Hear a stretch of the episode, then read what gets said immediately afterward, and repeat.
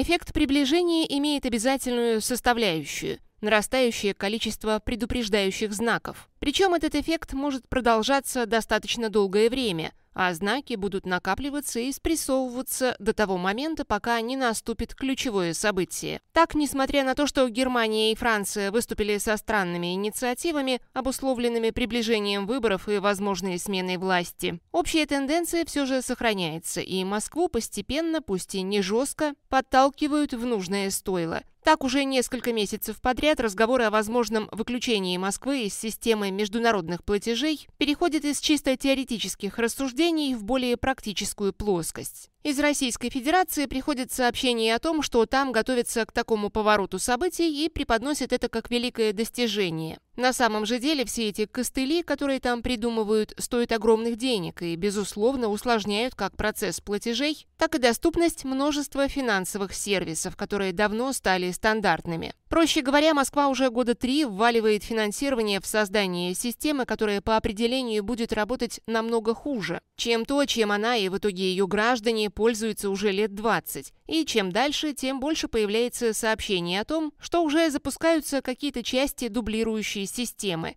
а это говорит о том, что в Москве считают негативный ход событий неизбежным. Например, трудно себе представить, что в знакомой многим Хургаде вдруг начали прокладывать коммуникации, которые предназначены для отопления зданий. Ведь никто этого не станет делать, исходя из посыла «а вдруг?». А вот в Российской Федерации это делается прямо сейчас и выглядит следующим образом – с 1 июля 2021 года в России меняется порядок зачисления пенсий и социальных выплат от государства. Получать деньги, в том числе по программе материнского капитала, на свои банковские карты смогут только клиенты российской системы МИР. Выплаты на карты международных платежных систем Visa и MasterCard прекратятся. Такое сообщение даже отчаянные оптимисты не смогут считать случайным и таким, что не имеет отношения к текущей реальности. Собственно говоря, такой ход событий является частным следствием более общей для России надвигающейся проблемы. А в пресс-службе Центрального банка Федерации это комментируют следующим образом. В текущих условиях крайне важно, чтобы пожилые люди, находящиеся на самоизоляции, не беспокоились по поводу перевода пенсий на карты МИР и получения новых карт, и в первую очередь заботились бы о своем здоровье. То есть до сегодня пенсионеры без проблем заботились о своем здоровье с помощью нормальных платежных систем Visa и MasterCard